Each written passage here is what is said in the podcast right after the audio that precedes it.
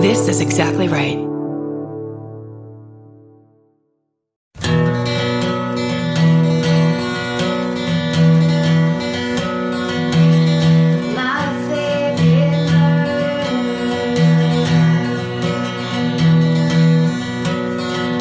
Hello Oh, and welcome. to my favorite murder.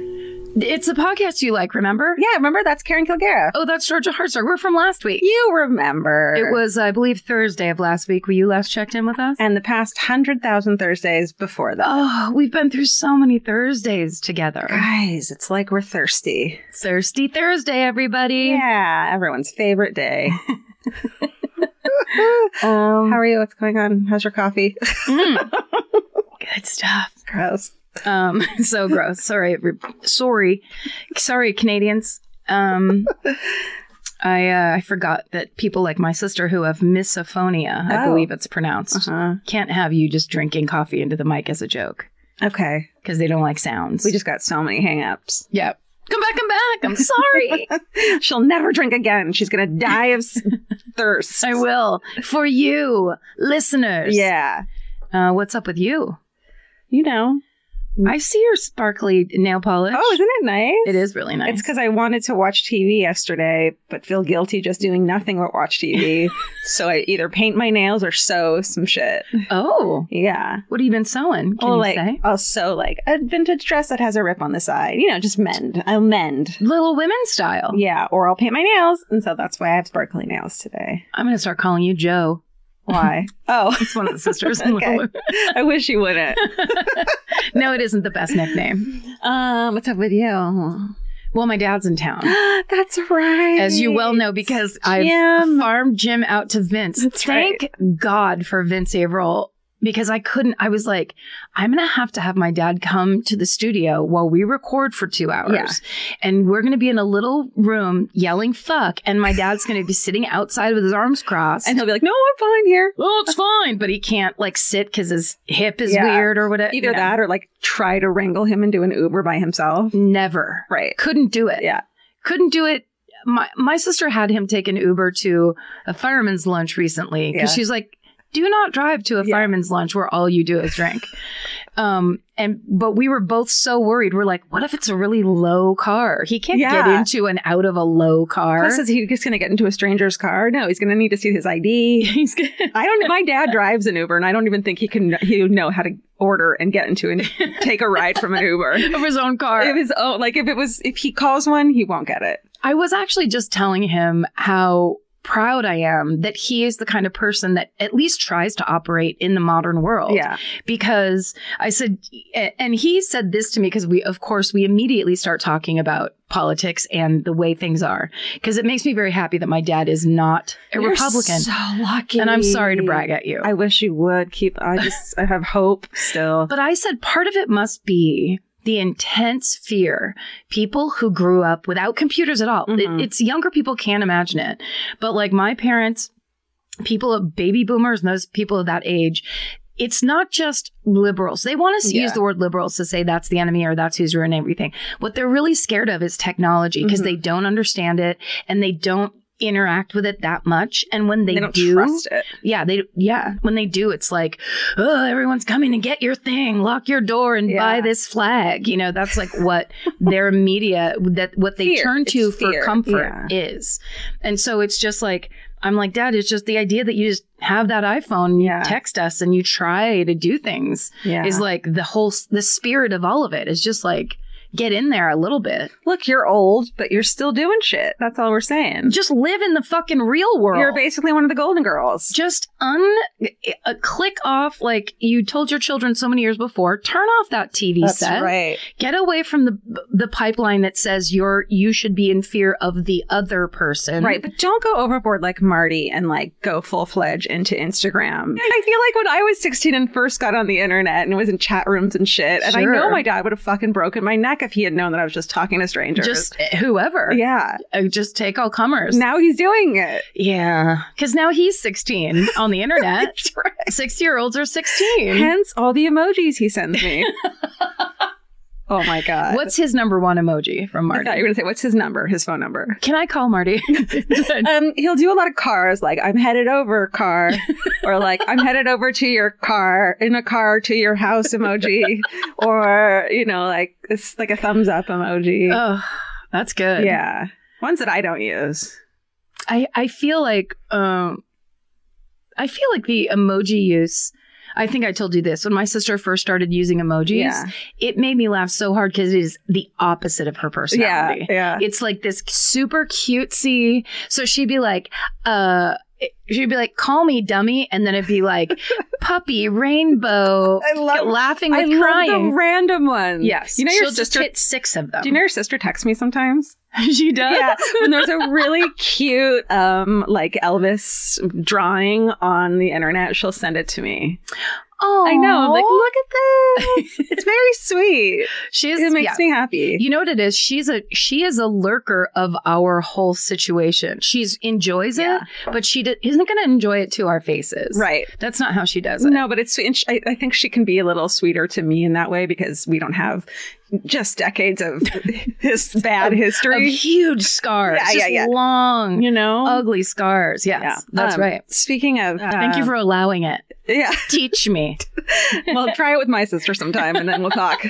Uh, Lee and I have g- great conversations I know. when I see her at I like bet your you parties and do. stuff. I like her. yeah, she's her personality is more like yours than mine, actually. Yeah. That's weird. Okay. Switchy, switchy. Um, there's a new MFM animation that's up Yes. by Nick Terry. So good. This one's a simple one of the cello. It is the cutest, It's so cute. funniest. I mean, I thought the ba- Mothman. The Mothman is the best one to date, I think. It's so good, and those sunglasses are so hilarious. Listen, I, I have the sunglasses, I have a bat costume, and I have a plan for Halloween. Yes, Just girl. check my Instagram. It's going up. Girl, I'm not even, no more, let's say no more. But it makes me so happy that, like, as a kid playing cello, the humiliation it, I went through for it, like, paid off. Yes, was, it did. There's for a reason that this sad girl played cello. it's all we are scooping up all the childhood Trauma, sadnesses yeah. and traumas, and we're uh, processing them and allowing our listeners to process for us. That's right. It's a real nice favor y'all are It doing. is. You guys are helping. You're helpers. Look for yourselves. So when he made you so tiny next to that jello, Baby. and then I yell, "That's not about me." it was so good. So cute. Nick Terry, thank you so much. yeah, you really enhanced the podcast. Yes, it, it's so exciting. Yeah. to to come upon those, and also is. to be able to show people.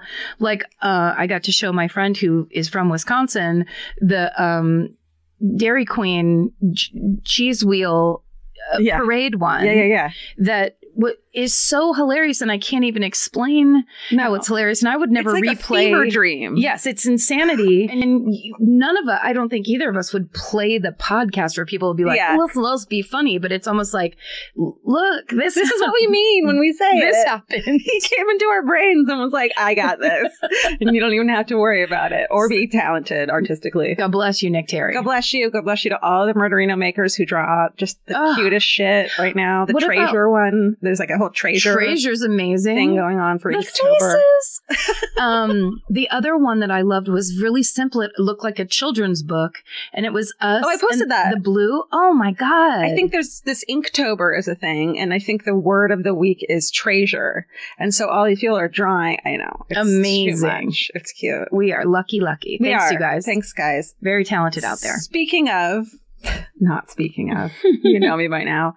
Um, my favorite weekend, November 1st and 2nd in Santa Barbara. The packages are sold out, but there's single tickets to the show. So you don't even have to come see us. You can go see Murder Squad or the Purrcast. Pick the show you want and go see it. Or can we announce that we're doing a live show with Io Tillett Wright, our special guest? Sure. We're so excited, Well, I right? don't know if we're allowed to. I- I- we are. but I mean, we are doing that. yeah, It's basically, um, like in conversation with. yeah, it's kind, and we're gonna make him talk about how he made Billy Balls, and apparently there's gonna be some pictures, never before seen content from the show that Georgia was so obsessed The with. Ballad of Billy Balls. You guys haven't listened to it yet on the pod, um, uh, the podcast platforms. Yes, get out there and listen because it's a really beautifully well done, a true crime, but also almost just like family deep dive. Yeah. it's such a good podcast. It is, and we're huge fans of his, and we're gonna. This hopefully is the first of many collabs we do with him. Yeah. Um, so go to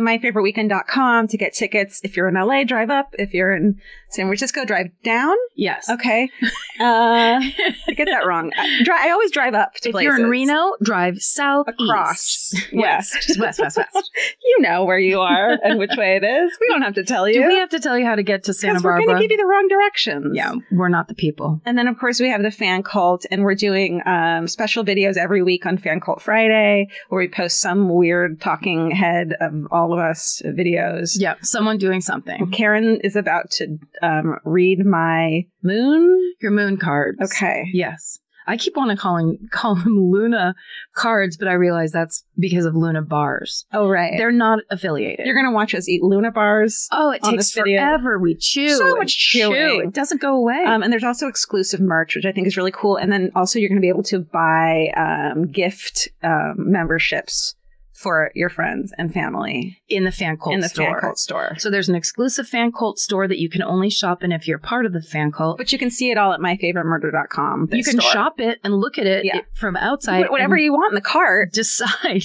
And then you go, this is worth 40 bucks Yeah. Um, a year. A year, A year. a year. Break it down. All we charge you normally is your heart and soul and deep devotion. And and sometimes uh, sleep. a Sleep- little a yeah. little touch of sleep and maybe your feeling of security So- while you sit in your apartment by yourself. But still, But you should lock your door. other than that, it's a uh, fan cult is rough. It roughly turns out to about a quarter a day. That's right. The I same as a made- cup of coffee. I made that all up. Hold on, Can I just talk really quick about a story that was in the news recently? please. and many, many people sent this to us on Okay. Twitter. I wasn't there. Okay, so last week, it uh, well, October fifteenth, this story broke. There was a Dutch family who were um, found Hmm. in a secret room in their farmhouse, uh, and they had been waiting for the end of time Hmm. for nine years. that's too long. Yeah. It's a really long time to wait in a small room under a set of stairs like Harry goddamn They Potter. just stayed there. Yeah, so here's the story in this um it's let's just say Drenth, Okay, but or Drentha, that's right. a Drenta. Uh, It could be anything. It could be Trenta, Yeah. like at Starbucks. The order, the size that everyone's afraid to order. Yeah, too big. Only the bold get a Trenta. Um, so that basically a guy shows up in a local bar in this city that only or town I should say because Mhm. it only has 3000 people in it and he rolls up to this bar and this Mhm. bartender uh, says a guy came in ordered 5 beers and drank them and they started talking Bold, I like it. Right. I used a to bold eat move. my type.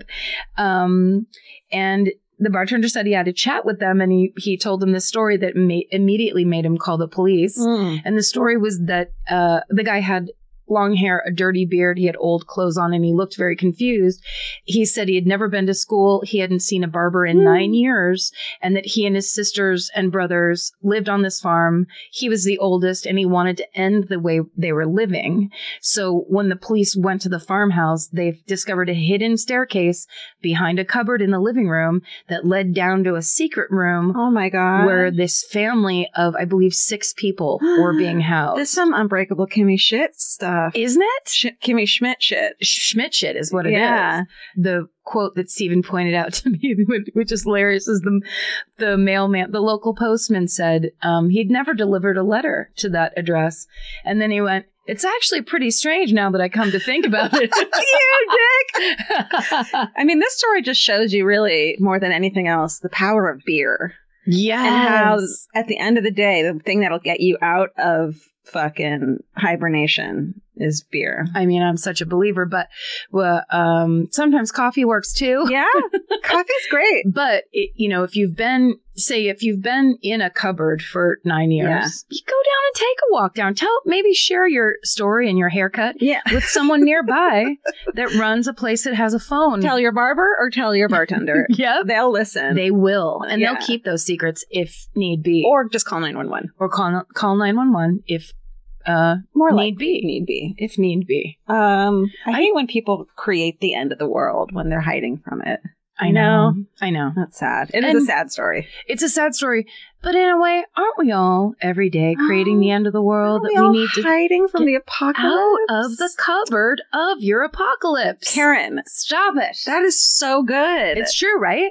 you can kind of do that to any statement anyone makes, but aren't we all? And but I just fill love in that the one. apocalypse. like that's a good, like that's a good friend of mine. Yeah. The well, the apocalypse is great because it's that idea that there is going to be this very succinct end to all of our pain. Impending doom. There's not going to be. Usually, it's just regular life. Yeah. So we gotta buck up and Get out of your apocalypse cupboard. please Get a haircut. Get a trim. yeah. And fucking get a couple beers in you and live your life. And if you can't afford to go to the barber slash hairdresser right now, Or don't drink, which is fine. you can y- yeah so here's your options you can go to the bartender and drink you can stay home and cut your own hair Mhm. drunk Mm-hmm. that's how i used to do it you can also do that sober i've done that recently Uh-huh. very bad idea very cut your bad own hair idea. sober. Yes. Yeah, that's right. i just thought i was trimming You a just cut couple your ends hair. Yeah. Yeah. i love that feeling It is fun. because you shouldn't do it No, you shouldn't. But what if it's great this time? yeah What if this time it's the best haircut you've ever had? what if this time it solves all those other problems i have Oh, Right. just by putting scissors to the hair is my idea and not haircut scissors. no which I still have a pair from when I went to beauty school when I was 18 those ones that I continue to use. on your bangs? Yeah. Because they're real sharp. Well, not for 20, not for the past Not those 20 ones. Oh, fucking years. shit. They're 20 years old. So you use you use dull old hair cutter scissors. Student hair cutter scissors. Oof. Do they have little pinky holder on this? Yeah, they do. Yeah, that's classy. I- that's classy. It's, it's good to pretend like you know what you're doing, but that's about it. True. This Oh, sorry. what? I know what you were going to talk about. what? Lizzo. I wasn't, but that's let's talk about we her. went to Lizzo. We saw Lizzo live. That's right. Steven was there. Steven was there. And Vince at the was Palladium. there. Steven was there. Vince was there. Brandy Posey was there. Yeah. Um, Solomon Giorgio was there. That's right. All our friends in the LA community. Yeah, and Uh, it was it was enlightening. It, was, empowering. Her voice is humongous. It's not like, you know, sometimes you're like, this is trendy or this is Yeah. popular because of this, that, or the other thing. yeah, You're wrong if you think that about Lizzo Yeah. because Lizzo's voice is 10 times huger than anyone's I've ever seen. It is Yeah. operatic. and then the fucking songs are such they're all anthems or ballads. Yep. They're and you- fucking hits. you they're all hits. And then her fucking team of rad women dancers of Yes. every possible shape and proportion. Yep. It's just the best feeling. Look, I bought a shirt. I never buy a shirt. I'm gonna yoke that motherfucker, and I'm gonna wear it with pride. we got merch. We we worked that show because it was like we got there. Oh, I want to apologize. The one girl that came up and talked to us, I was a little, uh, uh let's say, bewildered Mm-hmm. because she was screaming. Was she? I think it was just really loud in there. Well, I took it as screaming at me. so I was a little bit like, uh oh, what's what What is Yeah. happening? And then George is like, Do you want to take a picture? Like her Geor- I took from the look on your face of like, no, no, this is a person that's trying. And I was Yeah. like, oh yeah, hi. And then she was trying to talk to me, but it was just the volume was up in a way that Yeah. I don't like in public. yeah, So it took me a while. So sorry to that person. Yeah. Do you remember was her name Stephanie? I bet you're right, but I'm so bad. You know, I'm so bad. At I'm just digging into the she was a random pile. she but- was a doll, so I She was feel like it must so have just excited. been a fluke. It was pure excitement, and like when when we hugged her to take the picture, she Yeah. was shaking. So it She was wasn't. shaking, yeah. She was not. it- it's just when you approach, you can't come at screaming. I will think it's an emergency. I'm not used to this. It's weird. Yeah. So so if you have your hands over your face and you're screaming, I'm gonna think there's some like there's blood Yeah. coming down my head, Oh, and I God. just didn't see the thing fall. What if the one time you don't, there actually is blood coming down your? So like you just have to keep doing it. You and also we need to develop a signal. Yeah. Karen, you have a head injury. Right. The girl's not screaming because she wants she wants to say hi. Ah, anyway, Okay. did that ruin our Lizzo story? The point is, if y- if Lizzo's coming to your town, Oh my god. and you don't buy a ticket, you're an absolute fool. It was unbelievable. I was like to a point where, and I don't listen to music ever. I was like, I need to listen to this CD. Is CD? Do I have a CD player in my no, car? you sure do. Uh, I need to listen to this. yes. My car's from 2015. Are you sure? Oh, maybe it does. Okay. Yeah, burn yourself a CD at the public library. No, I want to pay for it. Oh, okay. I want Lizzo to have my CD money. Where at the, The warehouse? Sam Goody. no, every song, every song off of it's Juice, right? Yeah. Her newest album. Every Because I love you. Because I love you. because I love Stephen, what was your favorite um, tune at the? What was your favorite number at the big concert? I mean, the title track just was so good, Oh, and yeah. like Because I love you. just and also I forget what the name of the song was, where everyone pulled out their phones as like the like lighters. Oh, yes. right. yeah. It just yeah, I felt like the crowd was all in it together. yeah. Yeah, I feel like those people get they either read on the internet what other people do, or they were there like Friday night because Yeah. we were at the Sunday night show. Yeah. it was just incredible. Steven, I feel so embarrassed. I accidentally, when I was hug, went to hug your sweet girlfriend, Brenna, I grazed her boob so hardcore in a really weird, lingering way. Because I couldn't get away because I went to hug her and I think she went to hug Karen first. So my hand was just kind of in between. so we were you all in two. a weird square, And I just triangle. was just like, if I move it now, it's going to be weird. If I yank my hand, you know. So please apologize to her for me. She's very sweet, and I did not mean to feel her She's up. never gonna make us pumpkin bread again because Georgia No, it's over. assaulted her. Shit. Georgia, have you ever been blown away by the most simple dish at a restaurant, like perfectly scrambled eggs? Oh my God, yes, Karen. And then all I want to do is make that dish at home and eat it every day. Well, you probably could as long as you have the chef's secret ingredient made in cookware. Made In was created to bring restaurant quality performance kitchenware to home chefs around the world. For years, they've built their business by supplying restaurants and top chefs with high end cookware. Some of Tom Colicchio's most treasured dishes at his restaurant Craft are made in Maiden. Whether you're cooking for professional critics or just the critics you live with, your meals will benefit from the quality of Made In products. Like their carbon steel cookware, it combines the best of both cast iron and stainless steel clad, so it's rugged enough for grills or an open flame. It's the MVP of summer cookouts and cook ins. What I really love about made in cookware is that it actually makes something like having a Memorial Day barbecue much more convenient because you can keep everything on the grill. If you need to throw, say, a pan of garlic up on the top while you're grilling your steaks on the bottom, it's strong enough, durable enough to do that. If you want to take your cooking to the next level, remember what so many great dishes have in common. They're all made in, made in. Save up to 25% this Memorial Day from May 18th through May 27th when you visit madeincookware.com. That's M A D E I N cookware.com. Goodbye. There's something about the sound of an old timey cash register that really takes me back. I know. It sounds like someone is about to hand me an ice cream cone, but it also sounds like we just sold some merch. That's right. And if you're a Shopify user like us, you know that this sound means you just made a sale. Shopify has helped millions of businesses sell their products online, but did you know they also offer the same support for brick and mortar stores? From accepting payments to managing inventory, they have everything you need to sell in person. So give your point of sale system a serious upgrade with Shopify. Shopify POS tracks sales across all your locations. That way, you'll always know what you have in stock and where. They also provide reliable tech that fits your unique retail needs, like turning a tablet into a credit card reader. And if you're looking to reach new customers, check out Shopify's marketing tools. They're easy to use and they integrate with all social media platforms. With Shopify, we have a powerful partner for managing our sales. And if you're a business owner, you can too. Do retail right with Shopify. Sign up for a $1 per month trial period today at shopify.com slash murder.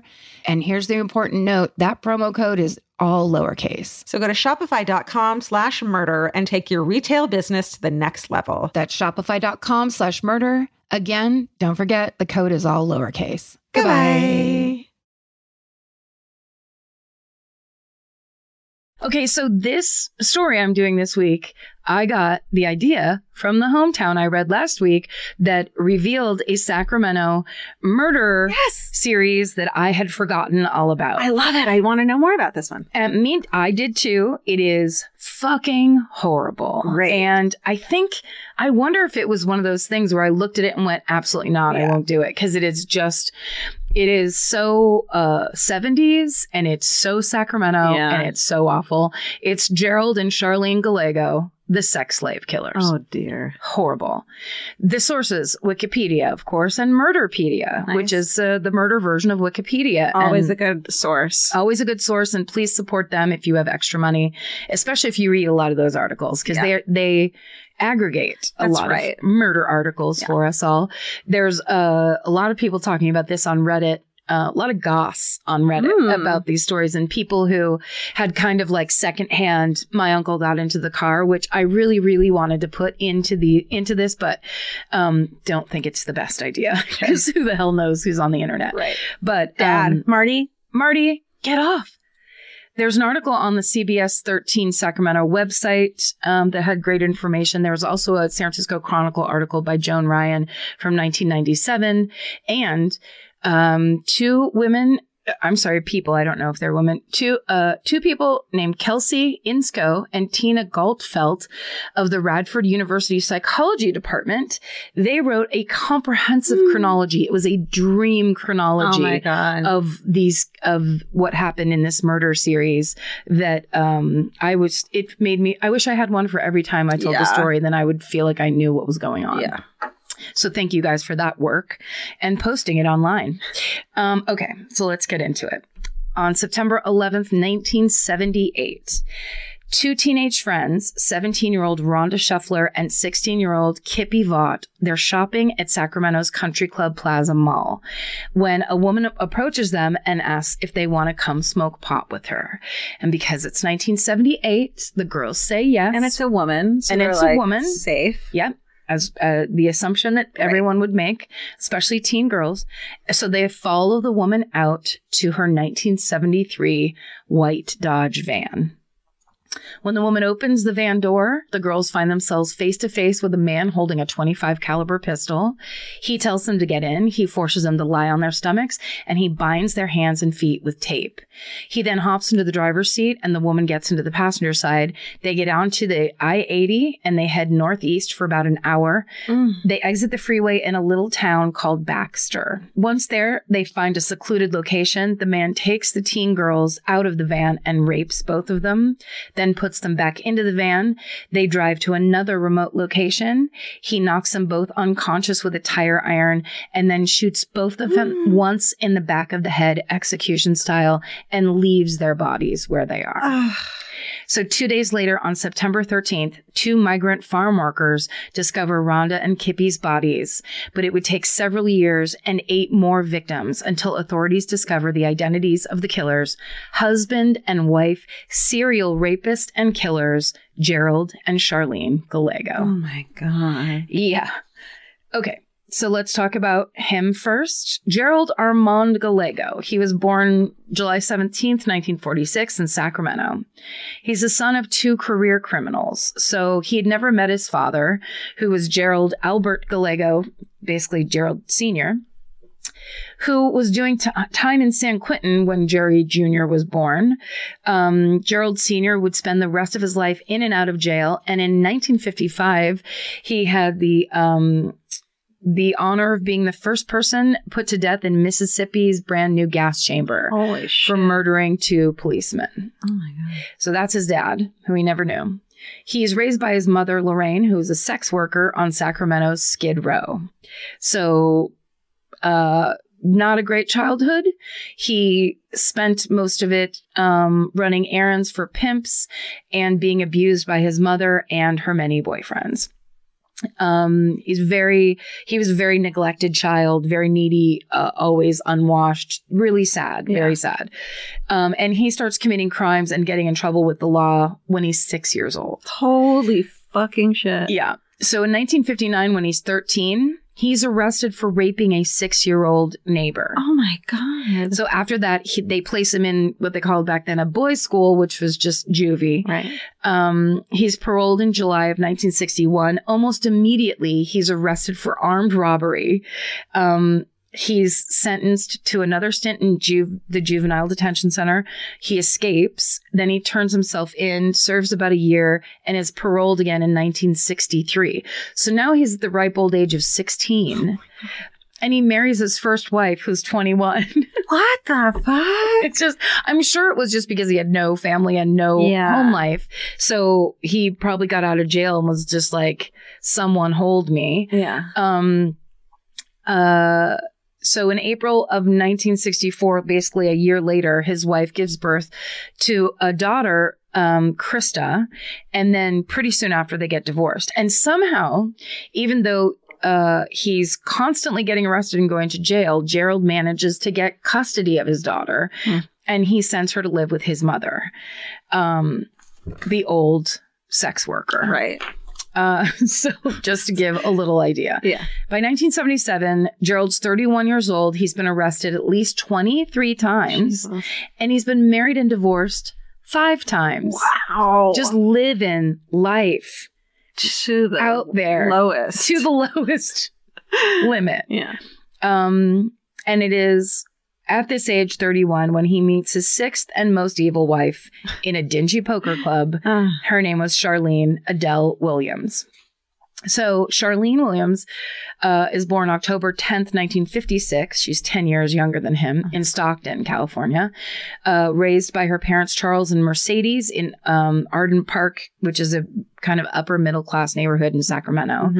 Um, her father is a hardworking executive for a grocery store chain who worked his way up from being a butcher Wow. all the way up the chain into the boardroom. Cool. Um, and Mercedes is a stay at home mom. So Charlene's an only child, um, very shy, apparently very smart. They reported her IQ to be 160. Wow. So by all accounts, she should have had a good life. Yep. Um, she's also a talented violinist. I know you enjoy that with your string instruments. It's kind of my thing. right? Um, all that changes in high school, though, because that's when her rebel, quote unquote, rebellious streak takes over. She starts drinking and doing drugs, particularly cocaine. Mhm.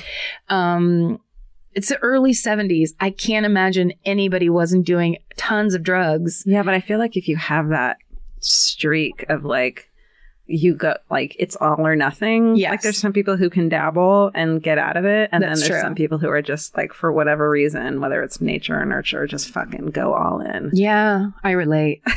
um, well, and also, I feel like if she really was kind of a genius, Maybe she was bored. yeah, Yeah. bored and maybe a little bit Stifled. knows? Sorry. I keep throwing words at you. No, you can. She's probably Um, stifled by her life because she's probably smarter than what she can the choices she has to live up to. yeah, maybe. Maybe there's a little bit of being a psychopath in there Oh. because we don't know Oh. um, for sure. Okay. But there's al- there's always that thing too of like living life. There's kind of no boundaries, um, less sensitivity, more of like who cares? L- I'm just going to do what I want. yeah, yeah. But who knows? Um, we've never seen any of her paperwork, so we don't know. Um, okay. She barely graduates from high school and she fails out of college. Uh, Hi. I can relate. Me too. Same, sirs. She also dives into two very brief marriages and is twice divorced by the time she's 20. wow. 20. 20. Um, and that's when she meets Gerald. So it's September 1977.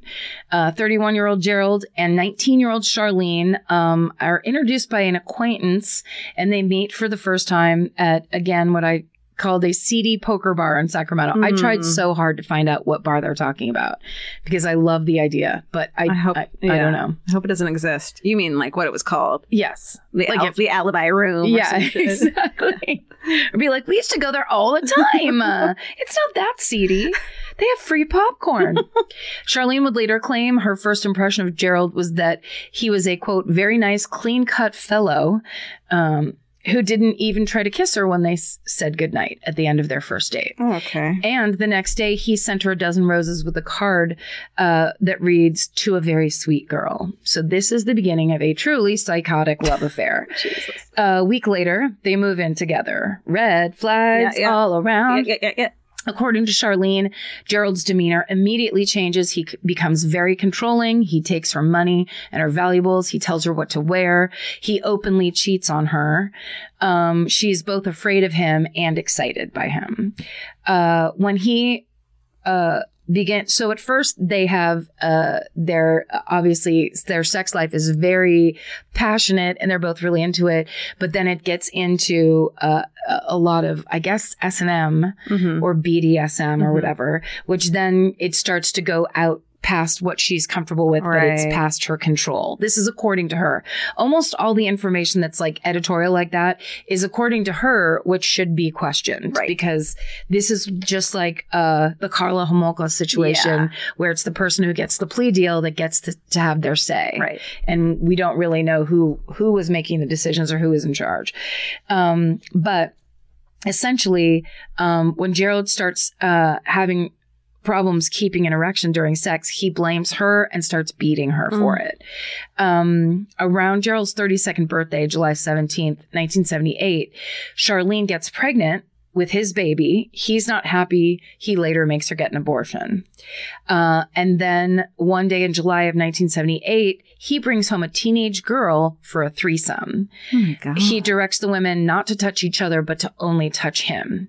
So the next day, he comes home to find Charlene having sex with the girl. what the fuck? Yes, he explodes. He th- he throws the girl out. There was one website that actually said he threw the girl out the window What the fuck? but that is was only on Right. one website so i don't know i somebody could have been having uh going crazy as they wrote up their stuff but he basically gets rid of the girl and then Char- he and charlene have have a fight and they apparently had infamous fights neighbors had to call cops all the time on them so it wasn't you know it wasn't Yeah. like everything was going great Yeah. because they were you know indulging all in all this crazy shit um these these plans to like basically get very sexually uh um experimental weren't solving their marital Wait, problems What? no i know hear me out What am I gonna? Uh, that's my plan to fall back on one day. here's a mask with a zipper for a mouth this will solve everything Oh no.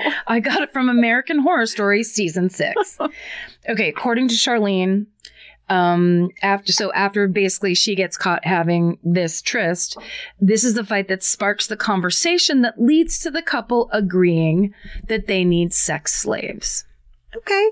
All right. I don't see the through line there, but I mean, that's her story. Okay. So they make the plan that they're going to go out, drive around, lure teen girls into their van, kidnap and rape them. That's the they they decide that together. Jesus. Um, so they enact this plan on September 11th, which was the day that Charlene lures Rhonda and Kippy into the van. Wow, that was their first experience. Yeah. Oh my god. Yeah. I mean, aside from he clearly had no problem because he he was Yeah. used to doing crimes and he had done all kinds of stuff before. Yeah. Um, but yeah, this this was, as far as we know, the first time she ever participated in it. Wow. Two weeks after that, on September 27th, Gerald's daughter, Krista, who is, I believe, um, 14 or 15, files charges against her father for incest, sodomy, oral copulation, and unlawful intercourse. It turns out Gerald Gallego had been raping his daughter since she was six years old. Ah.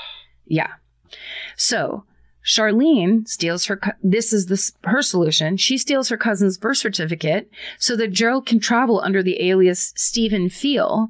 And three days later, on November 30th, they leave town. They go to Reno. They get married, and then they flee to Houston so to get to Mhm. escape the charges. But they came back eight months later, June 24th, 1979.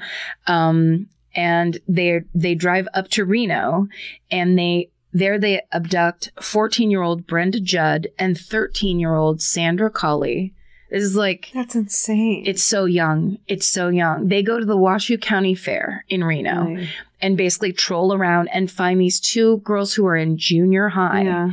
and um, it's basically they do it the same way um, that they they did their with their first victims. This time only they offer to pay Brenda and Sandra money to help um, to help them put flyers on cars in the fair parking lot. So these girls thought they were getting a job. And probably like, oh, we can make money. We can go into the fair and buy that Yeah. thing we wanted. Yeah. Um, but of course, um, she Charlene walks the girls over to the van to get the flyers, um, and at the van, Gerald pulls a gun on the girls, forces them to get into the van at gunpoint.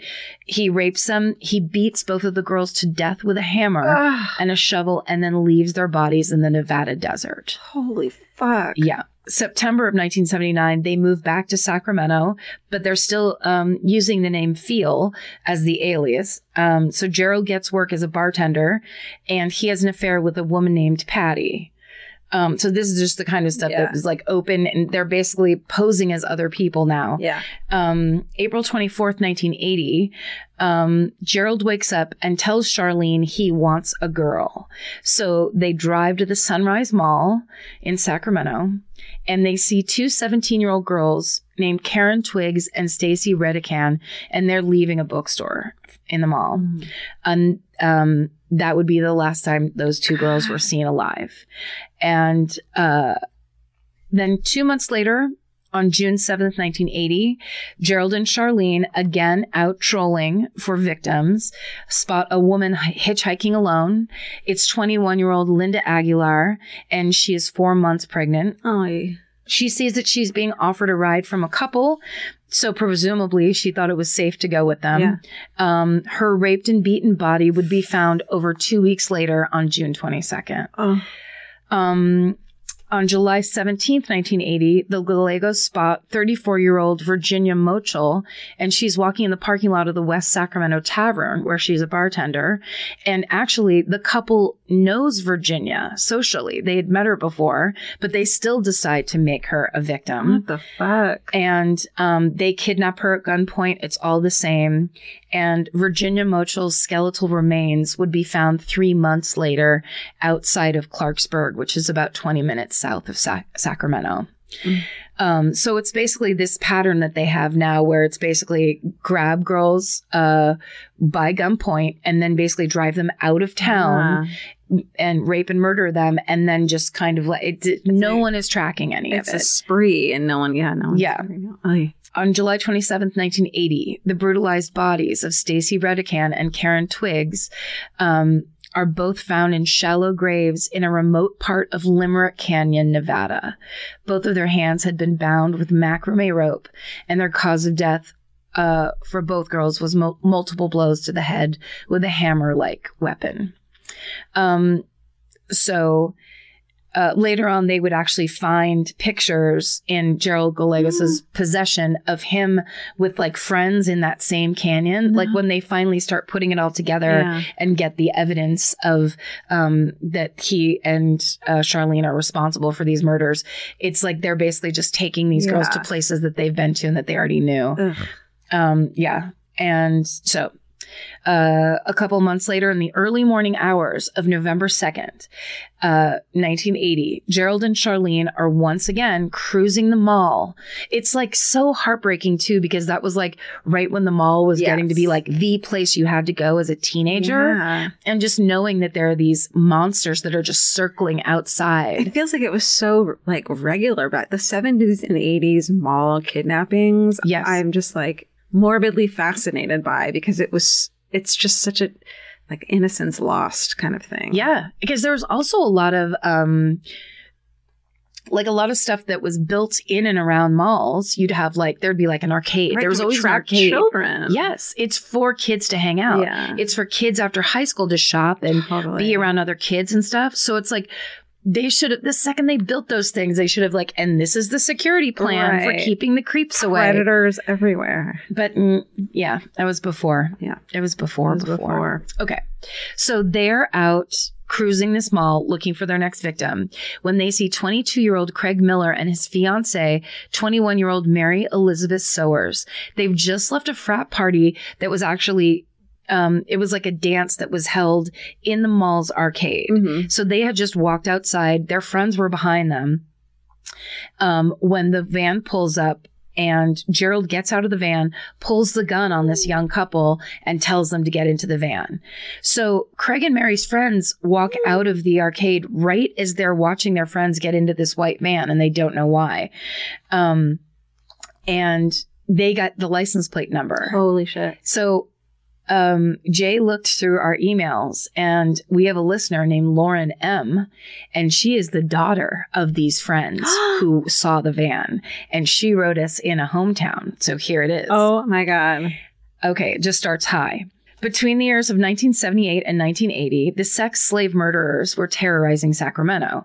They would abduct young girls, usually in groups of two or three, into their van and rape and murder them. Their bodies were found with many bullet wounds, usually in a remote field. My mom was a freshman college student at Sacramento State at the time and recalls being terrified to leave her dorm room. My dad was a junior and president of his fraternity. At this point, eight murders had taken place, and my parents recall that the buzz around town was to be cautious of anyone with a white van, as it was the only real eyewitness info that the police had gotten. So on November 1st, 1980, my dad's fraternity was holding a formal in an arcade that was attached to the local mall. As my mom and dad were leaving with their friends Craig Miller and Mary Elizabeth Sowers to go home, my parents announced that they had used the restroom, so Craig and Mary waited outside the arcade while my parents went back in to pee. When my mom and dad came back outside, Craig and Mary were stepping into a white van. My dad asked Craig if everything was all right and if they knew who the man and women around the van were. Craig responded everything was okay and just to get out of here. My dad thought it was odd as Craig seemed harsh and upset, which wasn't his usual attitude. Both my parents left, and three days later, the bodies of both Craig and Mary were found near a local lake. Oh my god. They had no clothes on, both had been raped and shot. Holy fuck. My dad wrote down the license plate number of the van they were getting into that night. Thank God. Jesus. Amazing. Amazing. That license plate number was how they found the killers. Their names are Gerald Gallego and Charlene Williams. Gallego's father was the first man put to death by gas chamber in the state of Mississippi. And then she wrote, I guess murder runs in the family. And Gallego was only 13 when he first raped a six year old girl. The couple were looking for the perfect sex slave to hold hostage. My dad had to testify in court, and Gallego was sentenced to death in the gas chamber. Spoiler alert. His wife and accomplice turned on him to get a lessened sentence. He died of cancer and she's been released. She claims, yeah, get ready. She claims that, no, we'll, we'll get to that part later. Okay. The couple's death wrecked both of my parents. They never talk about it as they place a lot of blame on themselves. I find murder fascinating, so I try to ask questions, but both of my parents are very, very sensitive when the topic is brought up. That Yeah. My dad claims the years following were some of the darkest in his life, as the trial and sentencing were dragged on and on, and he was forced to relive that night many times. My mom has expressed that she thinks of that night almost every day. If my parents hadn't gone to the bathroom, who knows what would have happened? They could have been taken as well, or maybe Craig and Mary would still be alive. uh, It, it looks to me like they would have been taken as Yeah. well, and they would have been dead. Yep. Um, and then she just writes, "Thanks for letting me share this story, Lauren M." Mm. Isn't that unbelievable? Unbelievable. That's cra- Yeah, crazy. it's crazy. Okay, so essentially, because of Lauren's parents, Uh-huh. very smart people Yep. who very sensitive to what was actually happening and not going like, "Oh, all right, see you later." Yeah. They were like, "This isn't right. It feels wrong. I'm writing this down." Yeah. because of them and them only, the police were able to track down the Gallegoses, get their address, and they end up arresting Gerald at a Western Union office. And he was there trying to pick up money that Charlene's parents had just wired to them. Ew. So Charlene um, is also arrested, and after she's questioned by the police for hours, she finally breaks and agrees to tell authorities everything in exchange for a plea deal, Mm. as it always goes. Uh-uh. So Gerald Gallego's trial lasts six months. He's found guilty of the murders of Craig Miller and Mary Sowers. And on June 21st, 1983, he's sentenced to death by the gas chamber at San Quentin. Um, June 1984, he has to go to Nevada um, for the uh, kidnapping and murder of Karen Twiggs and Stacey Redican. Mhm. And there, the jury takes just four hours to find him guilty, and and um, also sentence him to death. Um, and because of her plea deal in November of 1983, Charlene is sentenced to 16 years and eight months in prison. It's just not long enough. It's not. In 1991, Mm. um, Nevada goes to release her on good behavior six years early. But authorities in California find out and inform her attorney that if they, or, or maybe they inform the, I Yeah. actually assume that it was the attorney, but now that I'm reading it out loud, it, act- they could have just called Nevada Yeah. directly. But they basically said, if you re- release her, we'll just arrest her on other charges and make her serve the rest of her sentence in California. Good. Um, so she ended up staying in Nevada and serving her full sentence there. Um, she claimed that she wanted to stay in Nevada because because because she turned on Gerald, he told her he was going to kill her Mhm. and that he had connections in the California prison system, and she was afraid to go to California. Um, Oh, fuck her. yeah. So Charlene Gallego moved back to Sacramento after she got out of jail and What the? continues fuck? to live there now under the name Mary Martinez. oh my god. And since her release in 1997, she's given interviews about the crimes that she and Gerald committed. Um, she claims that she was suffering from battered woman syndrome and that Gerald forced her into being his accomplice. She's quoted as saying, there were victims who died and there were victims who lived. It's taken me a hell of a long time to realize I'm one of the ones who lived. Here's a problem. No one fucking lived. There weren't there weren't any victims who Right. lived. Here's the other problem. It's a real big uh, issue with psychopaths to make everything sad for them right. to not what person it- it seems to me the people who actually suffer from battered women syndrome and are roped into these horrible relationships they don't come out talking about how sad it is for Right, them Right. because they understand and live They in talk this about how terrible much they guilt didn't want to do these things and how horrible and these how things sorry were. they Yeah. are and how horrible it is Yeah. that uh, leading with the i'm a victim Yeah. is not the way to go No. is not smart and it's not a good indicator of what's actually happening Right. in her mind Totally. Neither is this. So apparently, she gave birth to Gerald's son while she was in prison, Oh fuck. um, and and that son would grow up and later join the army, and he ended up dying in Afghanistan. So when Charlene got out of jail, she started a charity called Gold Country for the Troops, um, and she said it was uh, for raising money to support friends and families of veterans. But uh, since that interview where she was interviewed, it's been looked into, and that charity has reportedly turned out to be a scam. no shit. Yeah. Um, on July 18th, 2002, Gerald Gallego died of cancer in Eli State Prison in Nevada at the age of 55. And that is the just another horrifying Sacramento story. This time it's the sex slave murderers, Gerald and Charlene Gallego. Fuck Sacramento. Fuck. I never Up. knew that Sacramento was this hotbed. Sacramento is the Pacific Northwest of California. It is. It really is. It is. Why is that? Because it's so fucking hot. It's well, I think, you know, if we had to go line by line, I bet you there's just as many super fucked up things in San Francisco and Sure. way more fucked up things in Los Angeles. Sure. But I think it's because in that area, it's a little bit like country, Yeah. farmland, bucolic. It seems like it's small town, even though it's the capital. Yeah. But this, the murders that come out of there seem to be, to quote Law and Order, especially heinous yeah. s- special victims unit. Um, they it's always like the fucking the vampire killer. Yeah. It's always Eron's the guy that rapes women for years Yeah. and just keeps getting away. It's like Yeah. deeply nightmarish up there it, for some reason. I'm fucking so hot. It is so hot. To compound everything, it's hot. So you have to keep your windows open at night. It's uh, it's so hot that during the day the asphalt melts and you can just smell it Oh my god. melting. Holy shit. Get high off them fucking fumes. I did my best. I was all down near the You did ground all the great, time. Guys, what is Karen. that a penny? Karen, you did great. Thank you. I'm proud of you for graduating Thank you. from Sacramento. Oh, bad news! I didn't graduate. No, no, no. Just leaving it. Oh, I graduating meant from the city. Yeah, yeah, yeah, yeah. no. You're Um, right. I got my master's in Sacramento. masters and getting the fuck out of Sacramento. Mhm. All right. Well, that was horrible. Thank you. You're welcome. But great job. Thank you.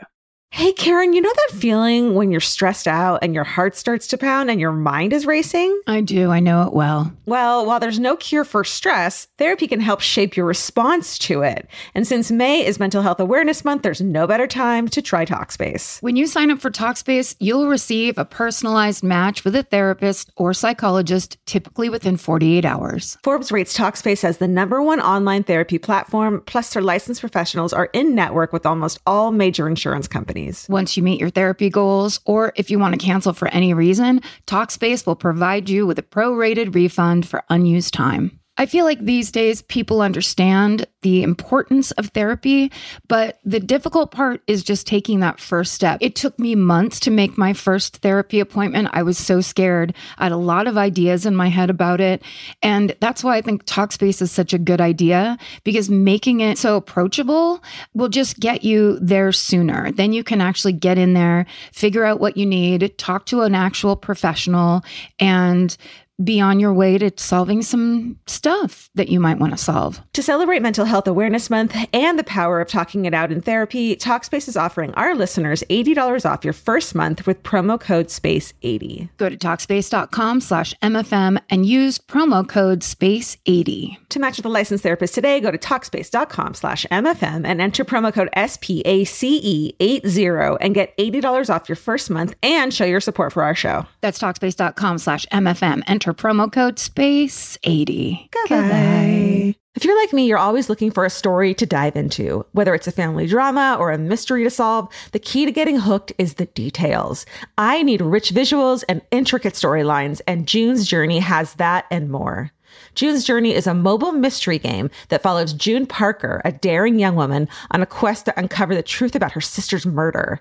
This is your chance to test your detective skills because you'll play the game as June herself. Explore beautifully designed scenes from the 1920s, like lavish estates and gardens, and don't forget to keep an eye out for hidden clues. There are twists, turns, and catchy tunes, all leading you deeper into the thrilling storyline. And if you play well enough, you could make it to the Detective Club. There, you'll chat with other players and compete with or against them. June needs your help, but watch out, you never know which character might be a villain. Shocking family secrets will be revealed, but will you crack the case? Find out as you escape this world and dive into June's world of mystery, murder, and romance. It's all just one tap away. Discover your inner detective when you download June's Journey for free today on iOS and Android. That's June's Journey. Download the game for free on iOS and Android. Goodbye. This story, it started on the weekend when Vince and I got home from going out and just were watching Unsolved Mysteries. This episode I'd never seen came up. Mm. And I was like, ooh, and like looked it up. And then it brought me to a blog post about it um, at none other than True Crime Diary by Michelle McNamara. she had written about it. Yes. So I was like, okay. And it's like rabbit holey and brings you down, down, down. yeah. And did it give you massive chills to be Yes. like, what's this click? And then And it kind of was like, it kind of justified this story for me. It was like, if Michelle McNamara thought this was cool enough to dedicate a blog post to it, then I And- can talk about it. And we've talked we've talked about Michelle and her writing and everything a lot on the show, but truly, if you've never read her blog True Crime Diary, do yourself a favor. If you're going to get lost on any true crime website anywhere, her writing is so beautiful. She makes you I feel like I know so many like cold cases by heart Yeah. because of the way she wrote about them. Yeah. And these little ones too. Are, I mean, she just, she's so smart. And I fall asleep to her book almost every night. So it just feels like part of my world now. So when I found out about this, that she had covered this, I was like, great. Yeah. I also got a lot of information from a uh, article in the Chinook Observer Oh, okay. by Natalie St. John. There was a Cairo 7 article or KIRO 7 article. I don't know. Oh yeah, K I R O. You mean out of Chinook? I love those guys. that news is good. yeah, yeah, that's right. All the news you need to know. News. All the news you need to Newsing. news is uh, an unsolved mysteries fandoms the unsolved mysteries fandom site and and um, also unresolved podcast is in an episode and they have a reddit page about it as well so this is the story of, of uh, hitman gary kruger Oh. okay Okay. and a lot of this most of this takes place in and around the seattle area Okay. so let's start with the unsolved mysteries episode and Great. like, what, like what got me interested in the first place. Mike Emmert is a prosperous Seattle area real estate agent um, in the early 2000s. He and his wife are, who's also a real estate agent, are partners. Her name's Mary Beth. They seem to have the perfect life. He's this hardworking, straight-laced dude. Um, he's one of the area's most well-liked and well-regarded realtors. He had won realtor realtor of the year. He's like fucking aces, Yeah. you know. On January 4th, 2001, Mike is scheduled to meet up with a prospective homebuyer, a man Mike had told Mary Beth was named Stephen. Okay. Steven. Steven. Steven, what did you do? cut yourself out of this story. Um, he had shown him houses before. So Mar- Mike had told Mary Beth that Stephen was in his 50s, walked with a limp, carried a cane, spoke in an East Coast accent, and claimed to have been relocating from Northern California. And he, Mike said he was a little bit of a weirdo. Mm, okay. So Mike and Stephen met at a local mall to head to the house around 11:30 a.m. Um, on January 4th, 2001, which is weird to begin with, and the laws have changed because of this case that you can't meet at a s- like second lo- first location and then go to the house Oh, okay. because it's sketchy. So um, they go to the house. It's located in Woodinville, a suburb of Seattle that's like upscale. Sorry, can I ask a question really Yes. quick? Is that because it throws people off that he was going to the mall, but actually he was going to the house? Is it like basically because they need to say it, make it official? We're both meeting at this house, and I th- the other people need to know about Actually, it. I think now they meet at the office Oh, okay. and then go to the house so together. many people see this person's Yeah. face, and it's not. and there's like background checks on the people who are looking into houses now because of this case. So like there's Wow. a whole protocol now that wasn't in place back then. Okay. Um, so they go to the house. It's uh like a kind of upscale house on a private lot far away from the neighboring houses, like outside Seattle. You know how beautiful and woodsy it is and shit. Yeah. So, cut to two thirty in the afternoon, same day. The um, house's owner, who's selling the house, come comes home from work to have lunch. She goes in the house and finds the front door of the house ajar. She's like, Mm-mm. "Fuck!" When she goes inside, she hears the sound of running water upstairs, and as if she's in a fucking horror movie, she goes up to check No. what it is. no, Uh huh. no. I'm sure she walked up the stairs slowly. How about you call that neighbor Yeah. that's six foot five? Yeah, slowly saying, "Hello, is anyone?" Is anyone is anyone here? And then she finds a trail of blood. And guess what? She follows No, no, So the- no. Those aren't crumbs. No. Do not follow trails of blood. it. She follows it to the bathroom where she finds Mike Amert's body. Oh God. He slumped across the bathtub. The shower head and all, both faucets are running, so they're like overflowing. And Mike had been stabbed 19 times. Oh my God. Yeah. So police surmise that the murder took planning and experience because it seems like thought out. They believe the house was chosen because it was far away from the others. They also believe that the Stephen person Hmm. may have been a hired killer. Um, and his limp and cane were a ruse. Oh yeah. Especially because the scene suggested that Emert, who was uh, himself a large, fit man, had been attacked in an upstairs bedroom and then dragged across the hall into the bathroom. Whoa. So someone with a lot of strength had to have done that. and also who knew how to like get people under control? Probably. Right. Or maybe he was like, he had hit him first or something. Right. So they also believe that the shower was left running so that the killer could get rid of trace evidence on Mike's body, etc. And they also think that maybe the cane was the weapon, like what had a knife hidden inside of it. Yeah. Because he was stabbed with like a long knife. It wasn't just like a kitchen knife. Right. So like a Oh, God. you know what I mean? Yeah. horrible. Uh, Mike's diamond ring and expensive watch had been stolen from his body, and his black Cadillac Escalade had been taken and later found abandoned in a nearby shopping center. Um, his cell phone and wallet were found in Seattle, placed on top of a payphone at the docks for anyone to find. Like they wanted someone to find Yeah. those things. Yeah. So Kings County Sheriff's investigators conducted this like crazy search into Mike's background to see who the fuck would want to have him killed. They look into his friends, family, his coworkers. They dig deep into his life, um, interview hundreds of people. They clear his wife, Mary Beth, and all of Mike's coworkers, and they can't find anyone who would wanted him dead. He's totally fucking clean. Okay. So all signs, though, based on this hit, oh, it. Per- so all signs, though, based on the murder, point to a professional hitman, but no one can figure out why or who would want Mike dead. Um, the case is featured on Unsolved Mysteries, like I said, but unfortunately, it might not have gotten a ton of views or tips because it aired on September twelfth, two thousand and one. Oh no. Guys, take a couple weeks off. I mean, but this, how many things like that happen? Yeah. It's crazy. yeah, isn't that amazing? Yeah, just like No, yeah, no, one, was, watching, that show. Yeah. Guys. And uh, that must have been so frustrating for his fucking his widow, who was like, maybe this will help the case. Yeah. Um, they did have one thing though, which they kept a secret. That was traces of DNA were found under Emmert's fingernails because he fucking fought. It's almost like he knew he was going to die and like Ugh. wa- knew- wanted to get evidence. smart. Yeah, and a drop of blood believed to be from the killer was discovered in Emmert's abandoned Cadillac Escalade. They ran the DNA but didn't get a hit. That is, until the DNA of Mike's killer matches DNA found at the scene of an attempted home invasion 10 years later. Oh shit. Let's go there. Okay. Um, on the night of March 26, 2010, in the driveway of an upscale home on Lake Washington, around 10:30 p.m., uh, the homeowner, Dr. Craig McAllister, he's an orthopedic surgeon. He and his 20-year-old son, who was visiting from college, pull up to their house, and they park on the street because there's like a pile of mulch in the driveway. Mm. So uh, they walk up the driveway, and as they get near the house, a man wearing a ski mask and dressed in all black.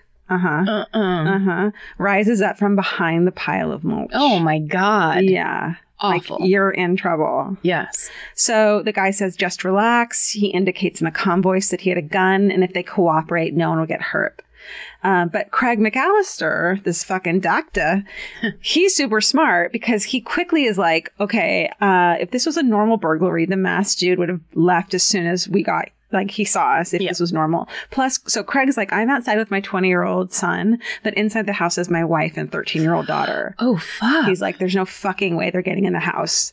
Um, and he, so he's like, let's fucking do this. And he lunges at the Yes. masked dude yes. tackles him to the ground. They start fucking fighting. Yes. The masked dude starts zapping McAllister with fucking stun gun. Holy. but sh- McAll- McAllister still gets the upper hand. yes. He's fucking fighting despite all of this. Hell shit. yes, He's because orthopedic surgeons don't mess around. like, put that onto a bumper sticker immediately. they will fix your fucking carpal tunnel and they will fight off a masked intruder. That's fucking right. Thank you. Thank you, orthopedic surgeons. Yes. But then another fucking dude in a ski mask jumps out from the side of the house, comes up and fucking pistol whips Dr. McAllister from What? behind. What? and he goes down. So, um, at this point, the son had fucking taken off to call 911 from a neighbor's house, but the pair of intruders don't take off. They fucking r- go to the house and start furiously trying to kick the do- front door in.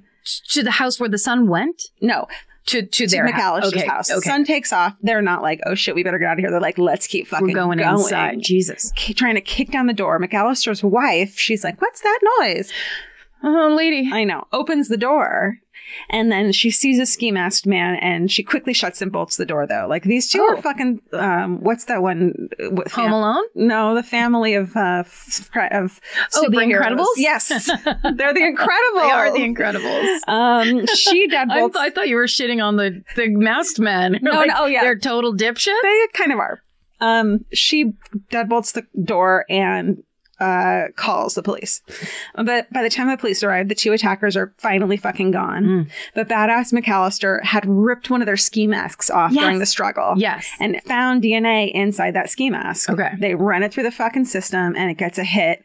It matches a convicted felon named John Allen Bradshaw.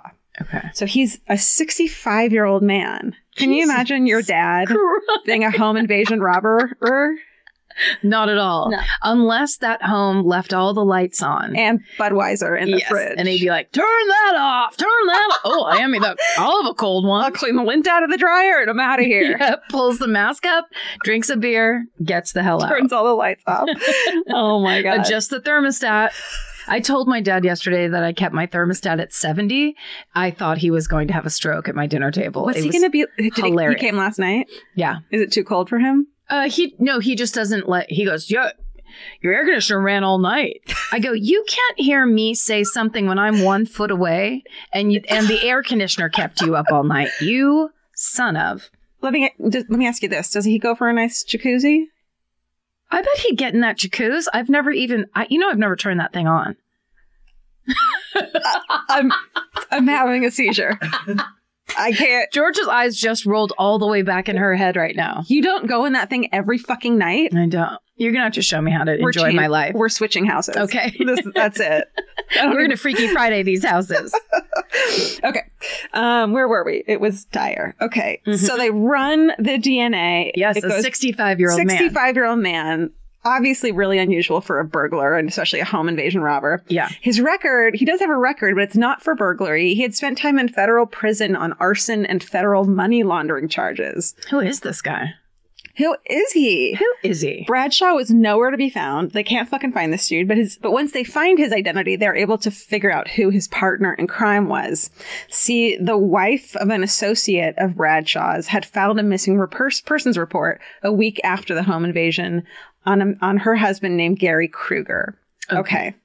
Let's talk about Gary. Okay. Gary Kruger was a 62-year-old husband and father. Another oldie but goodie, but These- baddie. This is yeah, really. This is like one of those um Morgan Freeman movies where he's like, I'm retired, but I'm gonna get into bank robbing Yeah. or whatever. Like, Bucket, the bucket list of bank bu- robbery. bucket list of in Las Vegas where we're gonna like, come on, guys. It's the bucket list for uh, felons. yeah. Um, so this guy Gary Kruger is a former Marine and also a former Seattle police officer. Uh oh. Say what? So he's born and raised in the Seattle area. He was a Navy cadet in high school. He joined the Marines, goes to Vietnam in 1967. He was part of a um, combined action group, which is an elite team of Marines and Navy uh, corpsmen. I promised myself I wouldn't say corpsmen, Corpsman, good. which I always do. Great job not saying. Thank that. you. Mhm. Who lived in remote villages. They did humanitarian and psyops work. Oh, Whatever the fuck that means. that That means you've seen some shit. yeah. You've been you've you've caused some shit. You've seen some shit. Oh, That's right. You Yeah. come back not the same. Yeah. He was in, he was involved in the Tet Offensive. He turned 20 on the 6th day of the Tet Offensive. Oh, 20. Babies. Oh. Babies. He witnessed the death of many friends, including a handful from his hometown who he convinced to go with him to Vietnam. He was like, "Come on, fellas, we're going to be heroes." And they Oh. all like most of them died. I mean, but that that's the story of Vietnam Right. is that almost all those kids were either drafted against their will or they were like, we got to do what's right. Right. We got to help people. Right. Oh, Ah. Yeah. But he had convinced them to go with him. So I think he was a little bit broken from Oh, that. surely. He was honorably discharged in January 1969 and joined the Seattle Police Department. Um, it seems that he had gone from being a normal teen when he left for Vietnam into a man with a violent temper and PTSD when he returned. of course. Right. Of course. Um, but you know, they didn't all fucking kill people. So No, you're right. Not making excuses. But the PTSD piece, I was actually just listening to this amazing book called The Body Keeps the Score. um, Hmm. which I will find the the author of after because I don't want to totally derail you, but it was it's a guy who does a lot of trauma work. It's a doctor, Wow. uh, um, a psychiatrist, I believe, and psychologist who does a lot of trauma work. And he started by working with he's one of the first people to work um, through Veterans Affairs in the VA office um, with soldiers who later they would Right. realize had PTSD. But at the time, it was just people who were like, I'm trying to live my life, but these nightmares. I- Right. like, I have nightmares. I wake up screaming. I have an, a, like a violent temper and all this stuff. And it was because everything they went through was unprocessed. yeah. And our culture at the time was like, be a man and keep your mouth shut. That's just right. drink. yeah, they didn't acknowledge it at No, all. It's horrifying. I want so, to yeah. read that for sure. Yeah, yeah. Um, so he was praised for his kindness, courtesy, and professionalism when he was a beat cop, but he then had a few violent and questionable run ins. So in April 1970, he used a wrestling hold to restrain a quote, violent and unmanageable vet who was threatening hospital staff, and the man died as a result of the hold Yeah. but they, they kind of swept it under the rug. In 1974, a man claimed that uh, Kruger and his partner badly beat him in a, pl- a parking garage, and Seattle PD paid this victim $3,000 as like compensation. To pay him off. Right. In 1977, Kruger, then 29, was sitting in his patrol car when a prowling suspect named Roger Lee Stanley, who was 31, allegedly lunged into the car through the driver's side window and tried to stab him with a large kitchen knife. Kruger was able to pull his revolver out and fatally shot this man four times. Uh, Yeah. A jury deemed the killing justified, but after the shooting, Kruger's health, career, and marriage fucking collapsed. horrifying. That's right. Uh, I feel like juries almost always have that finding, though. Right. Especially back then. Which isn't doesn't isn't we to don't say it's we not really don't true. know what any of it means Yeah. yeah because it's hard to actually it it's hard to not feel like there is a bias right about those stories and how they come out Right. Yeah. Um, in 1979, a PCP user tried to shoot Kruger with his own gun. He brutally beat the man, only stopping because other officers showed up. He was removed from active duty and referred to a psychologist, and a friend actually took all his guns for safe safekeeping at the time as well. that's good Yeah, people were worried about him. Yeah. In early 1980, he left the police force on a disability retirement, but it's rumored that he had become a liability to the force and had been forced to retire. So he's like in his 30s and retired from the police force. Well, also, on I feel like- disability. the it i understand the logic of it you're in the military and then a police job would would seem to you have the training for and the experience to do that except for it's like doubling down on all yes, that. Yeah. you have this terrible PTSD, and suddenly it's like high stress yeah, situation you're all in day. combat still Yes, in yeah. your mind. Totally horrible. So he promptly took up bank robbery. Oh, oh, okay.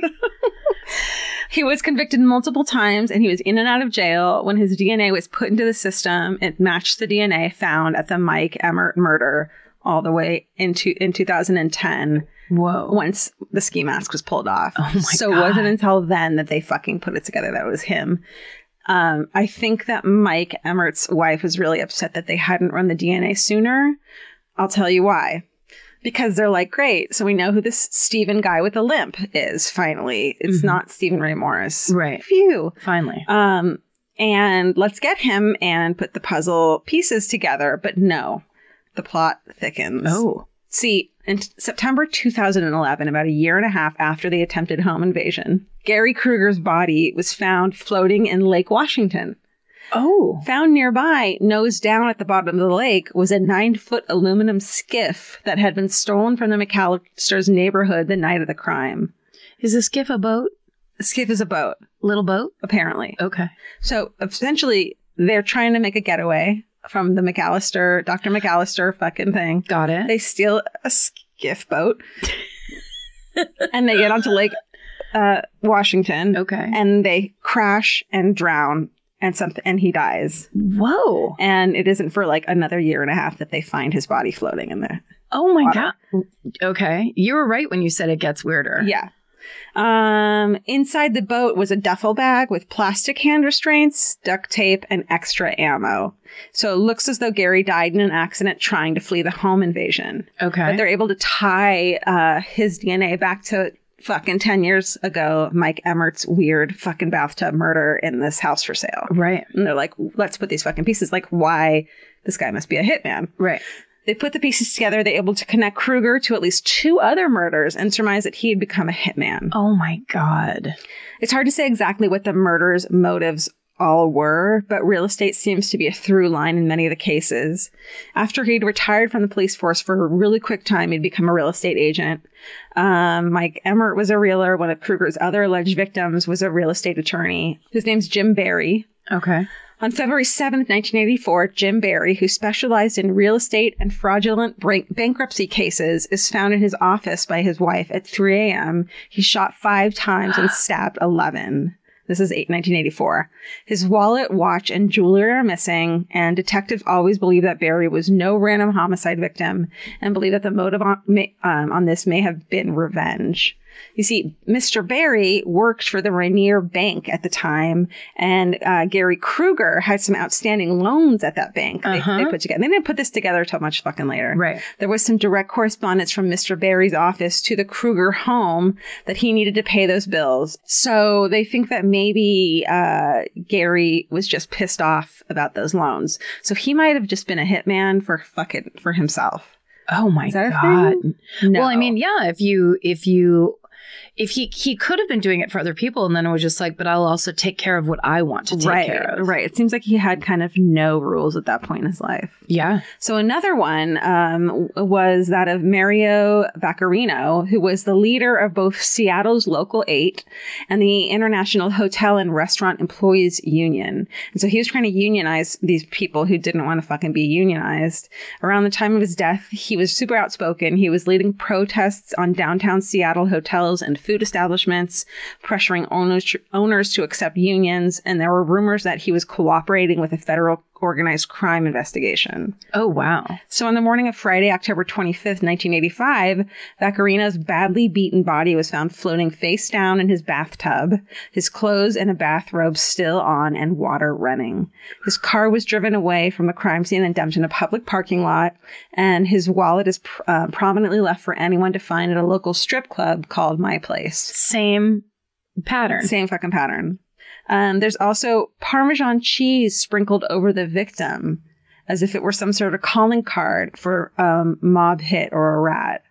So I think he was just trying to lead investigators elsewhere. Toward the mafia or some sort of like, Right. this is the a union uh, Hit. issue, Right. right? When really, so the case is cold for the next 27 years, investigators thinking it was a mob hit. But then it turned out that a longtime friend of Gary Kruger mentioned um, to him that Vaccarino was going to fire him. They realized that that there's a connection between Gary Kruger and a friend of his. And so he maybe just killed the guy because his friend was going to get fired. There's a DNA hit in 2011 that proved the connection. Oh my god. Yeah. So he's like a bet, like Charles Bronson gone awry, where Yeah. he's he's doing things for vengeance, but not with not with justice in mind, just for self-serving purposes. Exactly. Oh my god. There's this other one. Um, this is a case that True Crime Diary, where Michelle brought it up as she like, she never finished investigating, but she said maybe it's connected to this murder, and it is of Thomas C. Wales. He was an assistant United States attorney in Seattle and a gun control advocate. He was the victim of an unsolved murder that has been characterized as an assassination.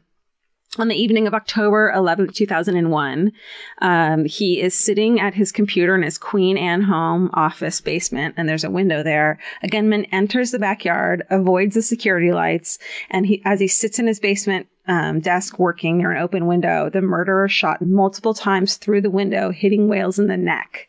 oh my god. Um, the killer left shell casings behind. The shots were heard by a neighbor who called 911. And because he was a federal prosecutor and actually the only U.S. federal prosecutor in history to have a, become a victim of assassination, like this case is fucking huge. yeah. An airplane pilot that Wales had prosecuted was investigated and his home searched, but he wasn't charged. Um, the, the airline pilot, mm.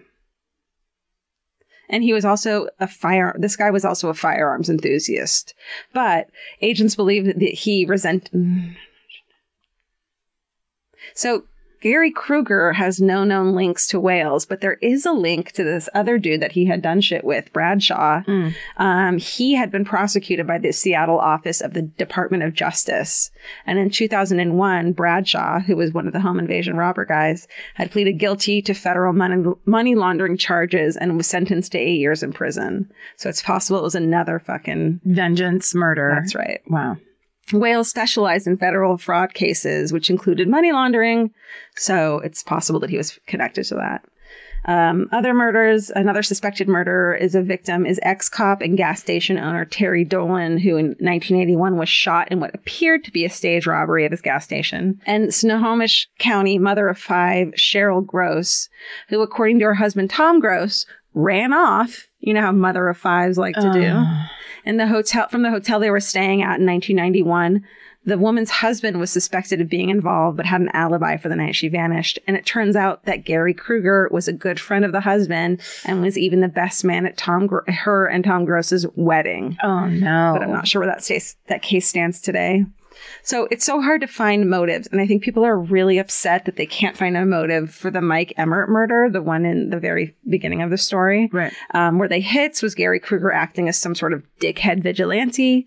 And um, as for the McAllister attack, the um, home invasion robbery attempt, at first investigators thought it was a botched, just a botched home invasion robbery, but they eventually learned that the real reason for the attack was that Dr. McAllister had refused to do Gary's wife's knee replacement surgery. You got to be fucking kidding me. So he was taking revenge and maybe he was trying to break into the house to attack the wife to like get back at, you know, the doctor somehow.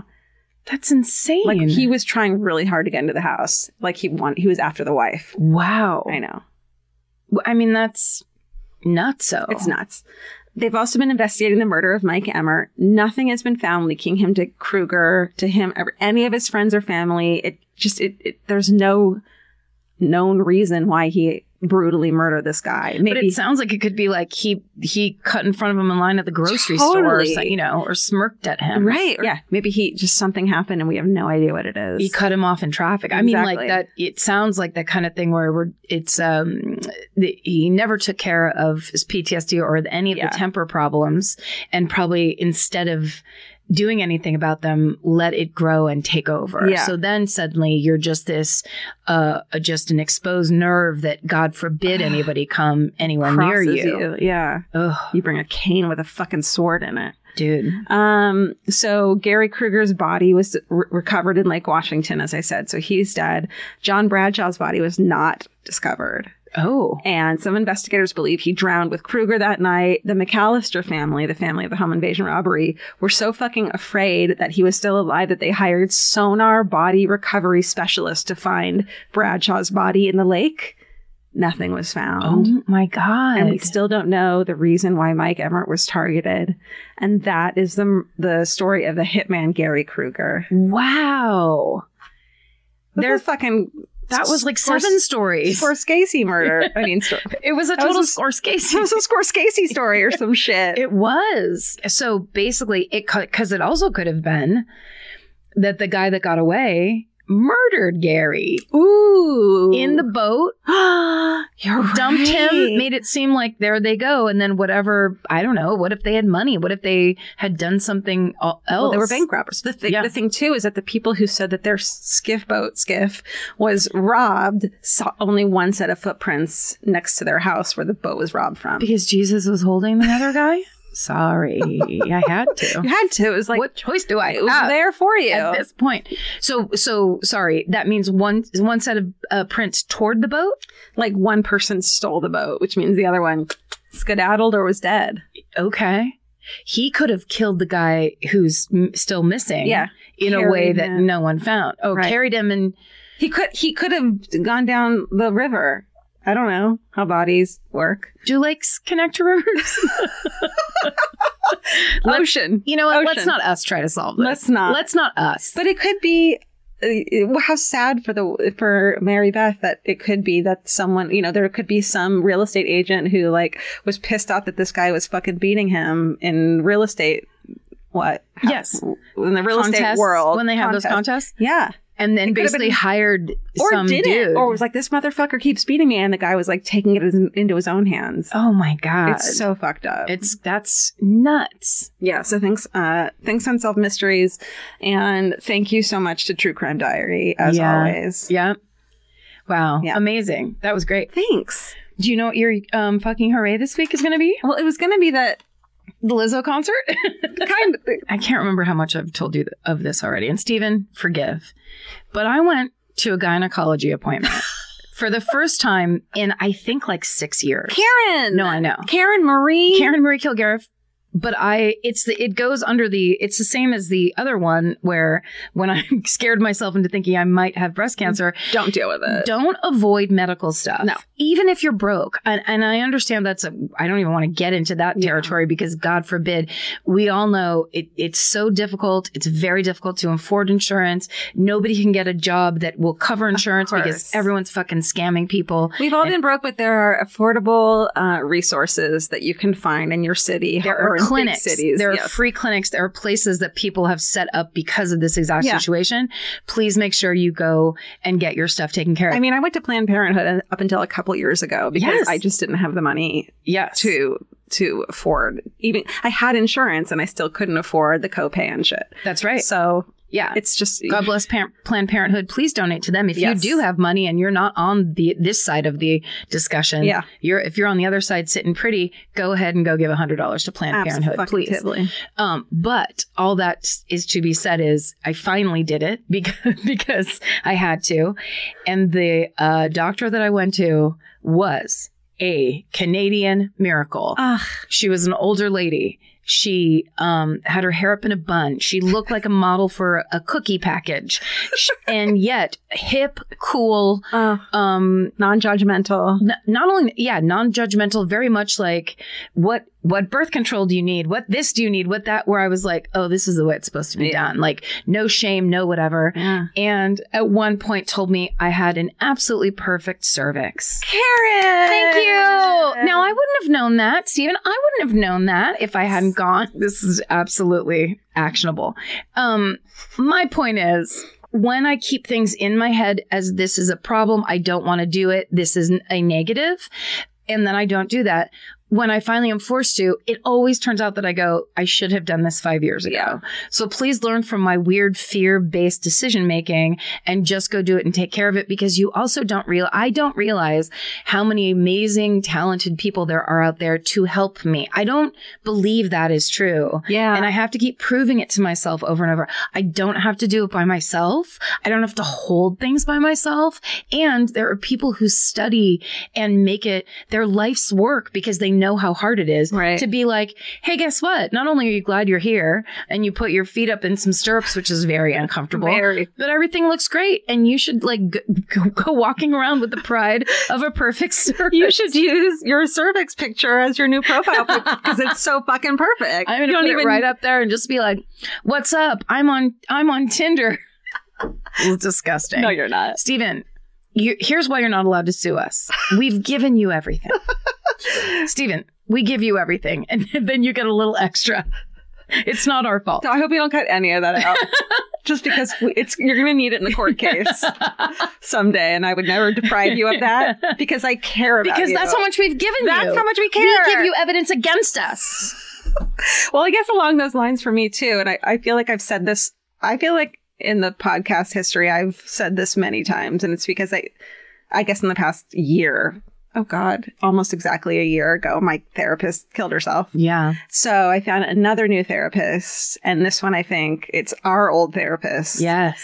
and I love him so much, and he's really helping me. He told me to write a letter to her Oh. um, which I don't do. And like, I'm such a fucking, I don't do homework and therapy, but it's a good idea. Yeah. Um, so I got another new therapist, and that's my fucking array. That's It's great. like the third or fourth time, but Well, it's hard. I, I was thinking about that the other day, um, selfishly because my therapist is on a month vacation, and right when I was getting real, I Yeah. was kind of getting almost upset about it. Then I was just like, "How about you hold on?" Because things are worse. There's worse things Thank in the you. world. That's all I want is A acknowledgement. little bit perspective. Um, no, it's a horrible. I mean, just all around so much pain. All around so difficult. It's just so hard to, but uh, it's it's been almost exactly a year since it happened. So God bless Yeah. him, and she. I think about her all the time. Um, But I'm so glad it's working. thank you. Yeah, and thanks that's for letting me talk about it. of course. means a lot course. to me. Yeah.